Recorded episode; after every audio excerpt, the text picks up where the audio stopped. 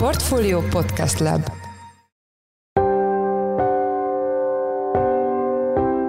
Mindenkit üdvözlünk, ez a Checklist, a Portfolio munkanapokon megjelenő podcastje augusztus 4-én csütörtökön. A mai műsor első részében a Kína és Tajván közötti konfliktusról lesz szó, a helyzet ugyanis jelentős mértékben kiéleződött, mióta Nancy Pelosi, az amerikai képviselőház elnöke, a Kína által saját részének tekintett Szigetországba látogatott. Tajvan sem tartja magát független entitásnak Kínától, kínai népköztársaság pedig renegált tartományának tartja Tajvant. Most a két entitásnak a kapcsolata az azért komplikált, mert ugye ez egy polgárháborús helyzetnek a vége lett így a kommunista Kína, illetve a nacionalista Kína között. A témával kapcsolatban Huszák Dániel, a portfólió globál rovatának vezető elemzője volt a vendégünk. Az adás második részében egy új mém részvényről lesz szó, aminek hirtelen árfolyam emelkedése valószínűleg hasonló kisbefektetői körökhöz köthető, mint a 2021-es GameStop őrület. Én Pitner Gábor vagyok, a Portfolio Podcast Lab szerkesztője, ez pedig a checklist augusztus 4-én.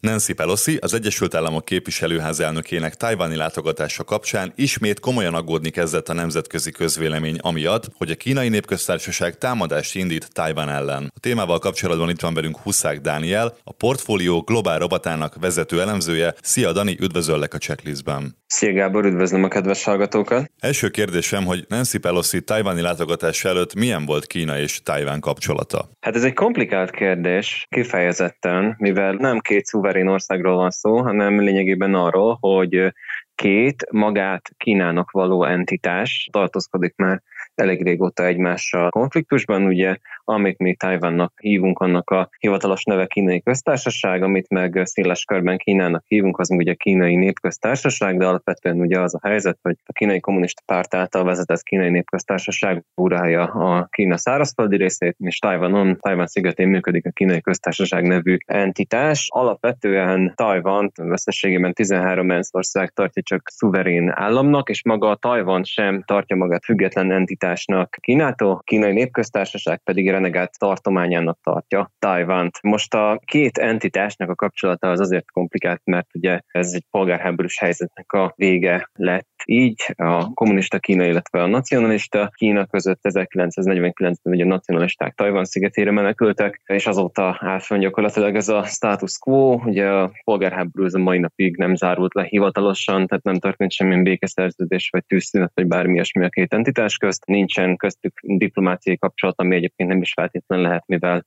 ugye gyakorlatilag ugyanarról az országról beszélünk, egy, ami polgárháborús helyzetben van papíron, de ettől függetlenül ugye gyakorlatilag de facto a gyakorlatban Tajvan és Kína is két teljesen más berendezkedésű önálló kormányjal, önálló politikai rendszerrel működik, önálló haderejük van, önálló gazdaságok, és egyébként ami érdekes, hogy gazdasági szálon ezért van valamilyen szintű együttműködés a, a két entitás közt, tehát például kereskednek egymással kínai és tajvani cégek, van ugye valamekkor áruforgalom, személyforgalom a kettő közt, tehát tehát azért nincsen itt arra szó, hogy teljesen hermetikusan lezárták volna egymást, de egyébként a, a két területnek a kormánya az nincsen egymással semmilyen diplomáciai kapcsolatban, és az elmúlt időben pedig rendszeresek voltak a hát gyakorlatilag fenyegetések Peking részéről, hogy meg fog valósulni a renegát tartomány újraegyesítése a kínai anyafölddel. Egyébként erről még annyit érdemes mondani, hogy azért voltak is erről tárgyalások, nagyon minimális szinten. Ugye Peking felajánlotta a Tajvannak azt, hogy a Hongkonghoz hasonló egy ország két rendszer berendezkedésen belül működhetnek tovább Kína részeként, de egy önálló politikai rendszerrel. Ebből Tajvan nem kért, mondván, hogy Peking úgysem fogja betartani az ígéreteit, és alárendelt viszonyba fogja előbb-utóbb redukálni Tajvant. Ez elképzelés, hogy a Hongkong esetében is igaznak bizonyult, mivel ugye 99-ben azzal vették vissza a kínaiak Hongkongot is, hogy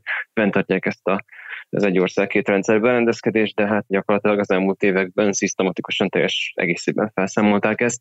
Hongkongban is most már csak egy kirakat parlament működik, az ellenzéki pártok nagy részét betiltották, ugyanígy működik a kínai haderő, kínai rendőrség, kínai pártaparátus most már Hongkongon belül, tehát gyakorlatilag már csak papíron maradt meg ez az egy ország két rendszer berendezkedés, tehát Tajvannak is a félelmei ezzel kapcsolatosan valószínűleg jogosak. Miért látogatott az amerikai házelnök Tajvánra, és ez miért zavarja Kínát? Hát ugye hivatalosan ő azért látogatott Tajvanra, mert úgy érezte, hogy az Egyesült Államoknak meg kell erősíteni a támogatását a demokratikus berendezkedésű terület felé, így is akarták demonstrálni, hogy ők kitartnak a szövetségeseik mellett. De egyébként a szokásos salangokon kívül azért elmondható az, hogy az időzítése nagyon érdekes volt ennek a látogatásnak, ugyanis az Egyesült Államokban közelegnek ugye novemberi időközi választások, ahol az Egyesült Államok a választópolgárai a amerikai képviselőház teljes egészében való összetételét, illetve a szenátus körülbelül közel felének az összetételét fogják megválasztani.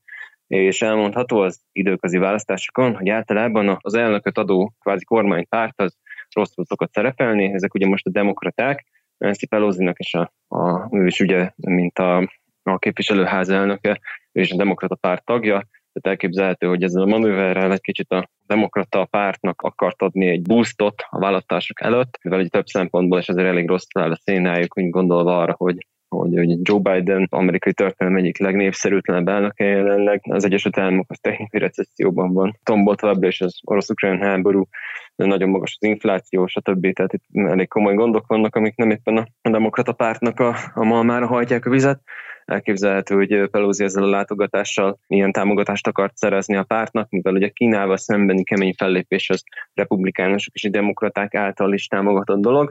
De egyébként szó van arról is, hogy novemberben a kínaiak is választanak, egész konkrétan kommunista párt kongresszusa lesz, amely során arról döntenek majd a kommunista pártagok, hogy Szielnököt megbízzák egy újabb elnöki ciklussal. Valószínűleg meg fogják bízni, de azért több szempontból is Szielnöknek a pozíciója sokat gyengült az elmúlt években. Koronavírus válság miatt és a Henani tüntetések miatt, a jelzálak krízis miatt, és most egy ilyen helyzetben ezek nem éppen jön kapura Kínának az, hogy egy ilyen magas rangú amerikai tisztviselő Tajvánra látogatott, de most akkor az lesz a következő lépés, hogy Szielnöknek erőt kell demonstrálnia nagyon komolyan, hogyha meg akarja őrizni a pozícióját, mivel ezt a látogatást ezt kéne gyakorlatilag a saját belügyeibe való beavatkozásának tekinti. Hát, mondtam, Tajvan gyakorlatilag kéne saját területeként kezeli, és most egy amerikai tisztségviselő úgymond a saját területükre látogatott anélkül, hogy a kínai központi kormány erre engedélyt adott volna. Úgyhogy most erre nagyon komoly, nagyon komoly fellépést kell, hogy, hogy mutassanak. Nem mellesleg talán azért egy ilyen elrettentő célja is volt ennek a Pelosi látogatásnak, ami talán éppen az orosz-ukrán háború hívott életre. Ugye arról van szó, hogy a nyugati országokat, többek között az Egyesült Államokat is sokan kritizálják azzal, hogy nem sikerült elég elrettentő erőt mutatni Putyinnak ahhoz, hogy megtámadja Ukrajnát. Most meg már kapkodnak ezekkel a fegyverszállítmányokkal, meg segélyekkel, mert most már gyakorlatilag háború van, tehát késő. Elképzelhető, hogy Pelosi azt akart demonstrálni, hogy az Egyesült Államok az Tajvan mellett áll, mindent meg fog tenni azért, hogy megőrizzenek a területnek a de facto szuverenitását, és ugye prevenciós jelleg is volt ennek a dolognak épp az orosz háború miatt. Mi volt Kína reakciója? Elkezdték ezt az erődemonstrációt, amit említettél, és mi folyik most a régióban? Hát elkezdték, igen, elég keményen úgy néz ki. Konkrétan arról van szó, hogy a mai napon kezdtek egy több napos hadgyakorlatot. Eredetileg, ha minden igaz, akkor egy ilyen négy napos hadgyakorlat lett volna, ezt most kitolták pár nappal. Arról van szó, hogy gyakorlatilag most a kínai haditengerészet teljes egészében bekeríti Tajvannak a szigetét, illetve több rakéta támadást is indítottak a Tajvan körüli felségvizekre, illetve a Tajvan és Kína közti felező vonalat is átlépték a kínai légierőnek a repülőgépei, illetve egyes drónok is berepültek a tajvani légvédelmi azonosítási zónába. Várhatóan a következő napokban az is előfordulhat, hogy Tajvan főszigete fölött fognak majd átlőni a balisztikus rakétákat. Tajvan azzal vádolja egyébként a kínai népi felszabadító hadsereget, hogy most teljes egészében blokkád le akarják vonni a szigetet. Nagy kérdés, hogy ugye mi lesz ebből, elképzelhető, hogy most az lesz, hogy, hogy fölvonulnak sziget körébe, bizonyítják azt, hogy ha nagyon akarnák, akkor meg tudnák támadni a szigetet, megpróbálják valóban blokkád alá vonni ezeket a területeket, valamennyire kilőnek pár rakétát, és aztán utána pedig hazamennek. De ugye ennél sokkal rosszabb forgatókönyvek is vannak, amelyekkel kapcsolatosan még egyelőre igen csak korai spekulálni, de azt azért érdemes érdemes megjegyezni, hogy ugye az elmúlt idők nagy háborúit ezt mind ilyen hadgyakorlatnak átszázott csapatfelvonulás előzte meg. Ugye Ukrajnában is ez történt, hogy az orosz haderő az hónapokon keresztül csapatokat csoportosított az ország köré, egy ilyen hadgyakorlat címszóval, de azt ugye nem hadgyakorlat lett belőle, hanem invázió. Sajnos van egy ilyen kockázata is ennek a dolognak, korai még erre spekulálni, hogy ebből mi lesz szerintem. A kínai haderőt a világ egyik legmodernebb, legütőképesebb alakulatának tartják, emiatt van egy általános vélekedés arról, hogy Tajvan nem lenne komoly ellenfél Kínának. Ez mennyire valós értékelés? Szerintem egyáltalán nem valós az, hogy nem lenne komoly ellenfél. Én gondolom, hogy nagyon komoly ellenfél lenne a kínai népi hadseregnek a Tajvannal szemben invázió. Ugye gyakorlatilag jelen állapotában a kínai népköztársaság rendelkezik a legnagyobb létszámú haderővel a világon, ezért ugye a második, harmadik legütőképesebb haderőnek is szokták őket emlegetni, illetve elég átfogó technológiai reformon is keresztül mentek ugye a 2010-es évek során. De azért az látszik, hogy a kínai haderőben vannak még elég komoly hiányosságok a mai napig, például a szárazföldi alakulatoknak a felszereltségé az igencsak hiányos, nagyon sok szempontból támaszkodnak még mindig szovjet, illetve orosz eredetű haditechnikára, ebből is inkább a régebbi típusokra. Ugye a haditengerészetük is bár elég számos, azért nem annyira jól felszerelt, úgyhogy itt elég sok kérdőjel van azzal kapcsolatosan, hogy Kína mennyire lenne hatékony egy valódi invázió során. Ugye azt se tudjuk, hogy ténylegesen milyen felkészültséggel, szervezettel, morállal, koordinációval rendelkezik a kínai haderő, mivel gyakorlatilag Kína egyetlen háborút se vívott a 70-es évek vége óta, ami komolyabb lett volna. Ugyanez persze igaz Tajvánra is, de azért Tajvánnal kapcsolatosan annyit fontos látni, ők is egy nagyon számos, millió fölötti létszámú haderővel rendelkeznek. Tajvani haderő teljes egészében az Egyesült Államok fegyverezte fel. Számos modern haditechnikai felszerelésre rendelkeznek, ugye a légierejüket nagyrészt F-16-os vadászgépek alkotják. Most van folyamatban Harpun partvédelmi rakétarendszerek a beszerzése, szintén az Ukrajnában nagy sikereket arató HIMARS rakétarendszernek a beszerzése és most folyamatban van, kapnak még hamarosan Abrams tankokat is, tehát azért azt kell tudni a, a tajvani haderővel kapcsolatosan, hogy gyakorlatilag 70-es évek vége óta folyamatosan ömlenek oda az amerikai fegyverek, szinte teljes egészében amerikai haditechnikát, vagy amerikai haditechnikán alapuló saját fejlesztésű fegyvereket használnak. És ami még nagyon fontos tényező, az, hogy Tajvannak a telepviszonyai is olyanok, hogy elképesztően nehéz még egy jól felszerelt, jó képzett haderőnek is meghódítani és megszállva tartani ezt a szigetet, ugyanis lényegében arról van szó, hogy Eleve ugye egy sziget támadása az kifejezetten komplikált feladat, mivel tenger, illetve légirányból lehet csak megközelíteni, tehát nem tudod azt megcsinálni, hogy szárazföldi csapatokkal egyszerűen átvonulsz az egyik területről a másikra, ezen kívül egy óriási nagy hegységrendszer van ugye a szigetnek a, a kellős közepén, ami vélhetően tele van katonai objektumokkal, amik jól védhetőek, elég komoly erdők, dzsungelek vannak a szigeten, ami szintén a védőknek kedvez. Maguk a városok alatt is elég komoly bunkerrendszerek vannak, ahol különféle katonai irányítási objektumok találhatók. Tehát azért azt kell látni, hogy Tajvan gyakorlatilag 40-es évek vége óta készül arra, hogy elárítsanak egy szárazföldről érkező támadást a kínai népköztársaság részéről, és nagyon komoly erőforrásokat is fektettek abba, hogy felkészítsék mind a haderő készültségét, mind pedig a területnek a, az adottságait a, a védekezésre, a, a, még a természetes földrajzi adottságokon felül. Tehát ez egy nagyon komplikált manőver lenne, ami meg az igazi kérdés az egész kapcsolatosan az, hogy az Egyesült Államok mennyire segítenék Tajvant a védekező műveletekben. Ugye folyamatosan jönnek ezek a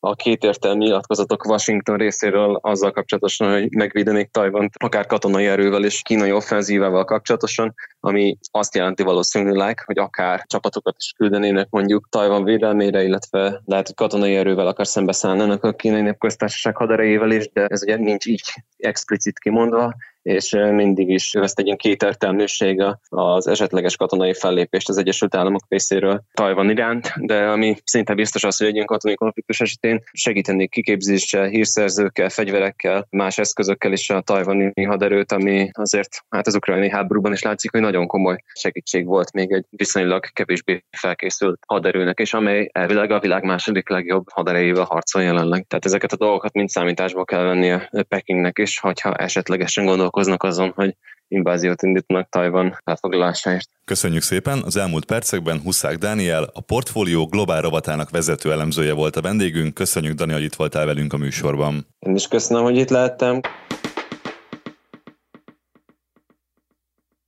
Újra mozgolódik az a reddites kisbefektetői csapat, melynek köszönhetően 2021-ben megismerhettük a mém részvény kifejezést, és mely közösség egyszer már alaposan megrengette a Wall Street-et. A témával kapcsolatban itt van velünk Kövesi Károly, a portfólió részvény rovatának elemzője. Szia Karesz, üdvözöllek a checklistben! Szia Gábor, üdvözlöm hallgatókat! Aki nem hallott volna a korábbi GameStop mániaként elhíresült eseményekről, azoknak kérlek eleven is fel, mi történt 2021-ben, kezdve azzal, hogy mik ezek a Reddit és subreddit csoportok. Ugye maga a Reddit az egy ilyen online fórum, ezen belül vannak ilyen al fórumok kvázi. Ami számunkra érdekes, az a Wall Street Bets nevű tőzsdei témával foglalkozó fórum. Itt posztolnak rendszeresen a kisbefektetők, és ugye innen indult a mém részvény mánia. Ugye röviden arról volt szó, hogy olyan vállalatokra vetették kvázi rámúkat, kezdték el módszeresen venni a papírjait, amelyeknek aránylag magas volt a sortállománya, tehát sok hedge fund arra számított, hogy esni fog a részvény árfolyam, viszont hogyha ezeknek a papíroknak ugye elkezd emelkedni az árfolyama, akkor beindulnak a short zárások, tehát vissza kell venniük a részvényeket a, a sortosoknak, ez még inkább felfelé hagyja az árat, még több sortos kiütnek. Ez a short squeeze néven ismert jelenség gyakorlatilag spirálszerűen felfelé hajtotta az árakat. Melyik részvény került most a Reddit kisbefektetők célkeresztjébe, és elindulhatnak-e a tavalyihoz hasonló folyamatok? Hát igen, most megint volt egy részvény, ami hát abnormális árfolyam mozgást mutatott, ez az AMTD Digital nevű papír, ami alapvetően egy hongkongi fintech vállalatnak a részvénye, alapvetően egy tavaly 25 millió dolláros árbevétele volt a cégnek, ehhez képest a, a piaci kapitalizáció a héten meghaladta 300 milliárd dollárt, úgyhogy azért elég durva mozgásokat lehetett látni. Tehát a bevezetéskori ár, az IPO price az 7,8 dollár volt, ehhez képest egészen 2555 dollárig is elment a papír, tehát tényleg mint egy rakéta 21.400 százalékot ment, szóval brutális volt a mozgás, és ugye ami a headline-okban, a, a szalagcímekben benne volt az, hogy ezzel a 300 milliárd dollár fölötti piaci kapitalizációval gyakorlatilag többet ért, mint a Coca-Cola, a Bank of America, az Alibaba, a Pepsi, tehát azért tényleg a világ legnagyobb vállalatainál is egy ilyen kicsi 25 millió dolláros árbevételű cég többet ért az elmúlt napokban.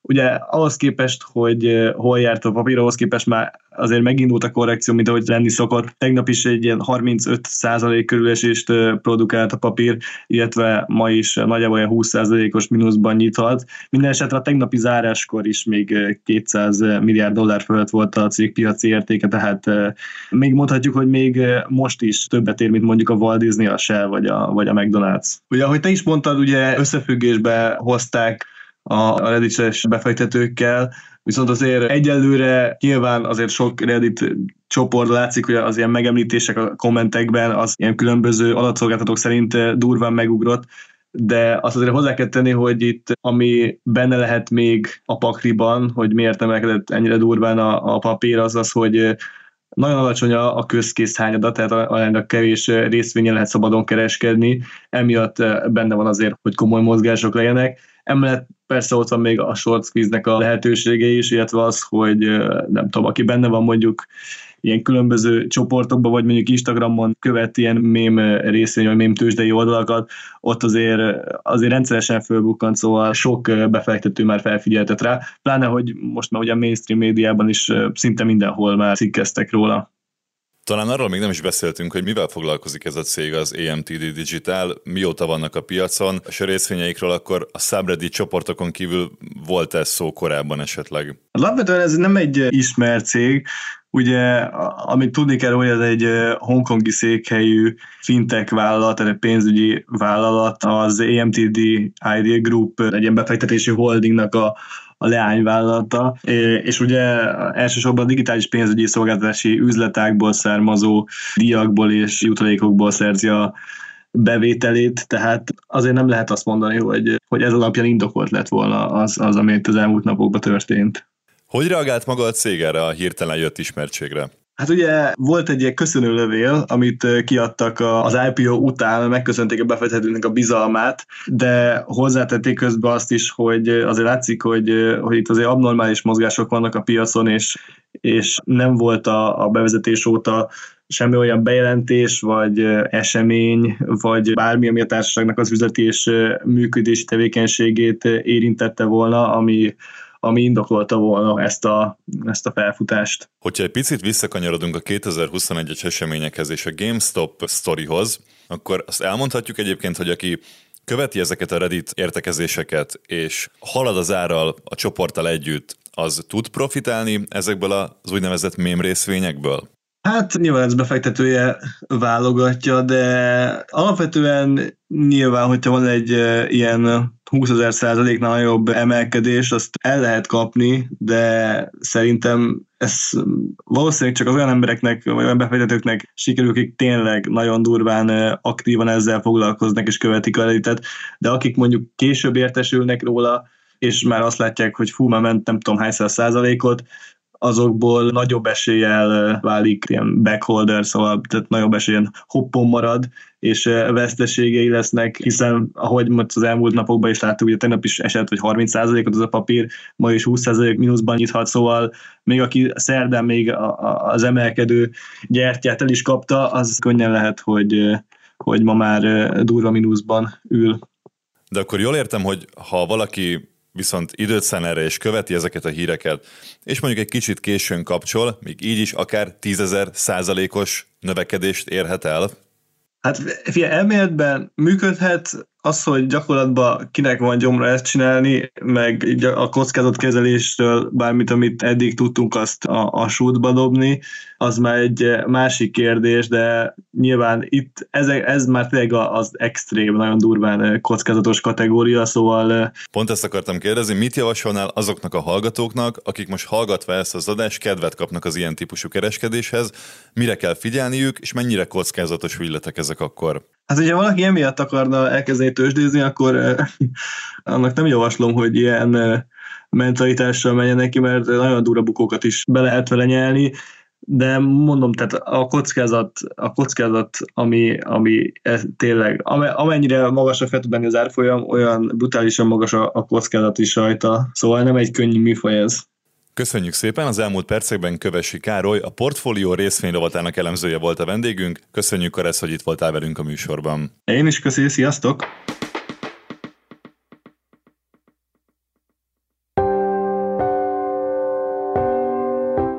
Ez volt már a Checklist, a Portfolio munkanapokon megjelenő podcastje. Ha tetszett az adás, iratkozz fel podcast csatornánkra valamelyik nagy podcast felületen, például a Spotify-on, az Apple Podcast-en, vagy a Google Podcast-en. Ha segítenél nekünk abban, hogy minél több hallgatóhoz eljussunk, akkor arra kérünk, hogy értékelj minket azon a platformon, ahol követsz minket. A mai adás elkészítésében részt vett Bánhidi Bálint, Forrás Dávid és Gombkötő Emma, a szerkesztő pedig én, Pitner Gábor voltam. Új adással holnap, azaz pénteken 5 órakor jelentkezünk. Addig is szép napot, sziasztok!